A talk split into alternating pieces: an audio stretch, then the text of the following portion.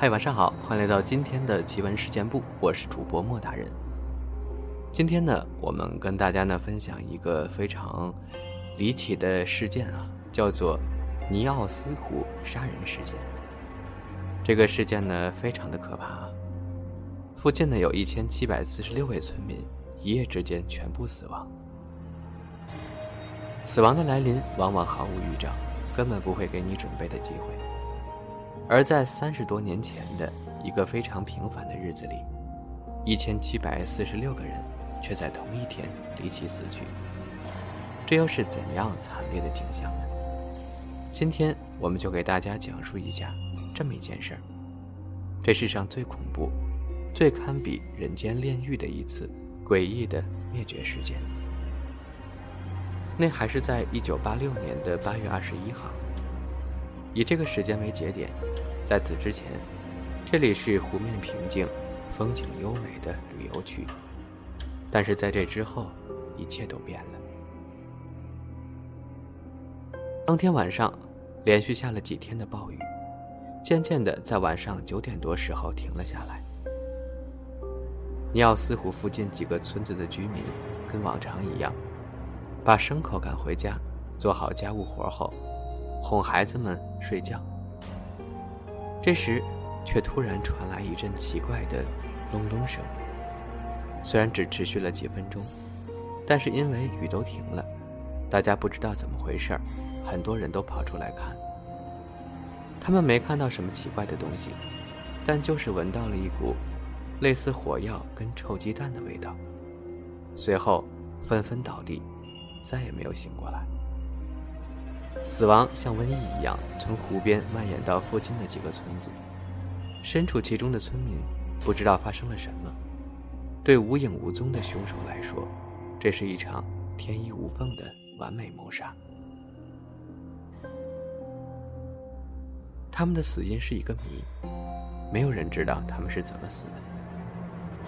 第二天，尼奥斯湖异常平静，几个与这场惨剧。有着千丝万缕关系的人，见证了这场人间惨剧。先是住在山区高地的妾，在昨晚一阵莫名的隆隆声过后，他还在跟几个孩子说，可能又要下雨了。当时虽然感觉身体有点不舒服，可他也没在意，一家人还是入睡了。尽管预料失误，第二天早上并没有下雨，但他还是决定下山去看看。只是这一路上，没有像往常一样的鸟叫、昆虫的叫声，而是在一片死寂中。他害怕的膝盖发抖，一直往前走。半路上，妾突然听到一阵尖叫声，才发现是住在湖岸附近的牧牛人萨利。他一边凄厉的哭喊，一边撕掉身上的衣服。萨利哭着问他：“妾。”快过来看一下，这些人为什么躺在这儿？他们怎么不能动了？萨利的身边躺着他的孩子们、丈夫、亲戚，总共三十一名家庭成员，另外还四处散落着四百头牛。他一直想把旁边一动不动的父亲摇醒，但是没有用，遗体上就连苍蝇也没有，因为哪怕是昆虫，也在一夜之间死掉了。妾看到这场景，吓得用尽毕生的力量，赶紧往父母住的尼奥斯村跑。就像预感中的那样，在村子里，他发现他的父母、兄弟姐妹、叔叔婶婶，全部都逝世了。妾止不住的哭着，这天对他来说，就是世界末日。当越来越多的诡异消息传到牧师。詹姆斯那里的时候，他还有点不太相信。村长死了，牛羊死了，很多人都死了，这几乎是不可能的事呀。不过他还是带着助手，准备去尼奥斯村看看究竟发生了什么。然而离村子越近，那种不安的感觉就越强烈，因为路上安静的过分，连一丁点声音都没有。穿过中心广场，到了第一所房子里，他们看到地上倒着横七竖八的尸体，有些人的遗体还是以往出跑的姿势倒在了屋外。令人不寒而栗的是，尸体越来越多。他们发现，整个村子的人几乎全部遇难。一位政府人员在接到灾难的消息后，也是一大早骑着自行车往尼奥斯赶。他在快走到尼奥斯湖附近时，却闻到了奇怪的味道，突然感到头晕目眩，倒地昏迷不醒。在两个多小时后，他才从地上起来，继续骑着车子赶路。在路上，他看到一只死在路边的羚羊，因为怕浪费，还把它拴在了自行车上。后来，死老鼠、死掉的狗，各种其他动物也开始出现了。骑到尼奥斯村的时候，他发现到处都是尸体的惨状，马上扔下自行车跑回去报案了。当时那场面太骇人了。根据目击者说，在受灾最严重的三个村子里，所有道路上到处都是遇难者的遗体，有的人是在睡梦中悄无声息地没了动静，有的人是在聊天中突然遇难的，更多的是在一路逃跑中倒了。下去。死者脸上的血迹，跟零星几个幸存者的惊恐，都昭示着这场灾难来得太突然了。确实，这种遭遇在尼奥斯湖所在的非洲小国喀麦隆几乎是空前的，直接造成了一千七百四十六人死亡，还有三千九百零九头牛、三千三百二十四只家禽的损失。另外还包括当地的野生鸟类、两栖动物、爬行动物，甚至昆虫，也都在这一个晚上全部毙命了。光是在幸存者约瑟芬的回忆中，就能看出有多么可怕。我在睡着的时候闻到一种可怕的味道，醒来之后却没法开口说话。我听到从我女儿的嘴里发出了“很可怕”。很不正常的声音。我想要走向女儿的床，但很快我就倒在了地上。直到上午九点，听到了敲门声，我才奋力起身去开门。看到我的朋友时，我都几乎没办法呼吸了。后来我才知道，我的女儿已经死了，邻居们也都死了。我在离开尼奥斯湖的时候，没有看到任何生命迹象。当时在几个小时之内，尼奥斯湖惨案从报案的政府工作人员那，在全国范围内传开了。两天之后，救援团队赶到，有些幸存者已经开始将遇难者埋葬在了乱葬岗中。很多幸存者几乎是全家人都去世了，一些受惊的人甚至逃离了满是尸体的村庄，藏到森林里去了。在起初不知道灾难原因时，不靠谱的传闻很多。很多当地人都认为是祭品不对劲儿，才把去世的酋长惹怒了。这场灾难纯粹属于他降下的天罚。还有人认为，这是有人企图发动政变，要么是政府实验的化学武器泄露了，才导致这么严重的后果。当然，这些都纯属是谣言。因为在这场惨剧中的遇难者都是死于窒息的。科学家调查过后发现，起因就在村子附近的奥尼斯湖。根据连续几天的走访，根据幸存者身上的烫伤、水泡判断，这是一场前所未见的自然灾难。尼奥斯湖虽然是死火山湖，但是湖底。像分层蛋糕一样，堆满了二氧化碳。因为前几天连续的大雨，把山崖边上一块一百米左右的巨大石块冲到了湖里。巨石一落水，湖底高浓度的二氧化碳跟其他有毒气体突然爆炸了，形成了气体云，从湖面流向了周围地区。于是这些气体淹没了附近的几个村子。就连十六英里外的人和动物都窒息了，只有住在山顶跟没有被风吹倒的地方的居民才侥幸活了下来。尼奥斯湖也从之前的水晶般的蓝色变成了浑浊的橙色，就像被血染红了一样。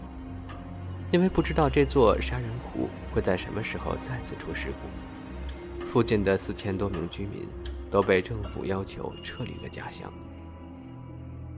在之后的几年中，科学家们一直在想办法解决它。他们用特制的排气管通到湖底。准备把二氧化碳跟其他的有害气体排出来。在前几年，一位摄影师的照片中，还能够清晰地看到从尼奥斯湖喷出的气柱呢。这场当年成为全世界新闻头条的灾难，算是暂时告一段落。一些村民也准备回来了，只是他们在看到科学家在忙碌的工作时，都感到很平静。但是，当这些工作人员离开时，他们又会感到生活中充满了恐惧。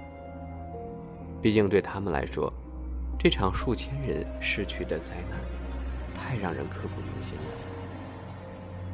现在，尼奥斯湖的村民仍然认为，在湖底还有着什么可怕的东西在等着他们。好了。关于尼奥斯湖的这个传闻呢，就分享到这儿了。接下来呢，我们来分享一些我们听众朋友他们分享的自己身边的经历。刘博文，刘大当家，他说呢，今晚这个故事叫做摸鱼。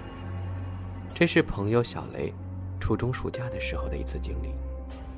那天天刚下完雨。傍晚的时候，小雷原本约几个朋友去树林边的河滩上摸鱼，可是后来朋友爽约了，小雷有些郁闷，就一个人去了。穿过树林，来到了河滩边，小雷突然看到河滩边有几个人正在水里低着头，摸索着什么。因为当时天已经黑了下来，他以为是朋友们逗他玩，先来了。于是，小雷上前赶走几步，想去叫一下他们。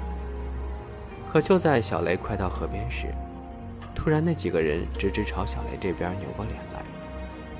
小雷这才看清，那几个人竟然全部长着一模一样的脸，而且那些脸个个煞白，眼珠子都是绿颜色的。小雷吓得愣在原地，不敢动了。过了好一会儿，才反应过来。他撒腿就往外跑，也不知后面那些人追没追来。可是过了好一会儿，等小雷跑得精疲力竭了，他才发现自己竟然还在河滩边那几个人也还在，只是比刚才更恐怖的样子了。小雷惊吓过度，当场眼前一黑，就晕了过去。等第二天，小雷醒来，发现自己正躺在家里。他赶紧跑出屋问家人，自己昨晚是怎么回来的。家人听了一愣，说：“小雷他是自己回来的呀，昨晚十点多。”回到家后一句话也没说，直接躺到床上就睡下了。当时家人还以为他是累坏了，也没有去叫他。小雷一听，头皮都炸了，身上起了一层鸡皮疙瘩。自己昨晚明明晕在河滩边的，还有那几个。模样怪异的小孩到底是谁呢？至今他都没有弄清楚。不过从那以后，小雷再也不敢晚上去河边摸鱼玩了。小玉是一名大一的学生，搬到宿舍住已经快半年了。他所在的大学宿舍是一栋老旧的建筑改的。平日里，小玉学习比较紧张，所以也没时间仔细参观整栋宿舍楼。直到有一回，这天刮台风，学校临时停课了，同学们都躲在宿舍里打牌聊天只有小玉一个人。她想趁此机会，对整个楼来一次探险。他刚一出门，就发现外面天黑漆漆的，狂风夹杂着暴雨。俗话说：“不作死就不会死。”跟别人在宿舍里打打牌聊聊天不香吗？非要去探险。小玉打着手电，一层层的仔细观看，一层层的仔细参观。他们那栋宿舍楼总共有六层，可是平日里第六层都是锁着的，一直没有人住。此时，小玉来到了六楼的楼道口，发现楼层的铁栅栏竟然是开着的。奇怪，走廊的正中站着一个女生，正直直的看着自己呢。那女孩面色惨白，手里还捧着一面大镜子。可是镜子里居然还出现了那个女生的模样。随着外面的风刮得呜呜的，那个女生竟然朝小玉一点点飘来，而镜子里那个女生的样貌越来越狰狞。小玉此时已经吓懵了。过了好一会儿，就在那个女生快要到近前时，她才反应过来。小玉吓得大叫一声，扭头直接冲下了六楼。等她回到宿舍，舍友们聊得正欢呢，一看小玉这样，都问她怎么了。小玉吓得已经崩溃了，抽抽泣泣的把刚才的经历告诉了大家。舍友同学们一听都不信，说她可能是看错了，因为六楼一直上锁呢，宿管阿姨都没有钥匙。小玉听完还是不信，因为这是她亲眼看到的呀。后来又过了一段时间，小玉才从老学长那儿得知，宿舍六楼确实是不能打开的，因为以前六楼。有个女生被同学们嘲笑样貌丑，最后抱着一面镜子在楼道口割腕自杀了。所以后来学校就把六楼给封了，不让任何人进去。小外，小玉听完，小玉听完之后，整个人都愣住了。从那以后，直到毕业，她再也没敢去过宿舍的六楼。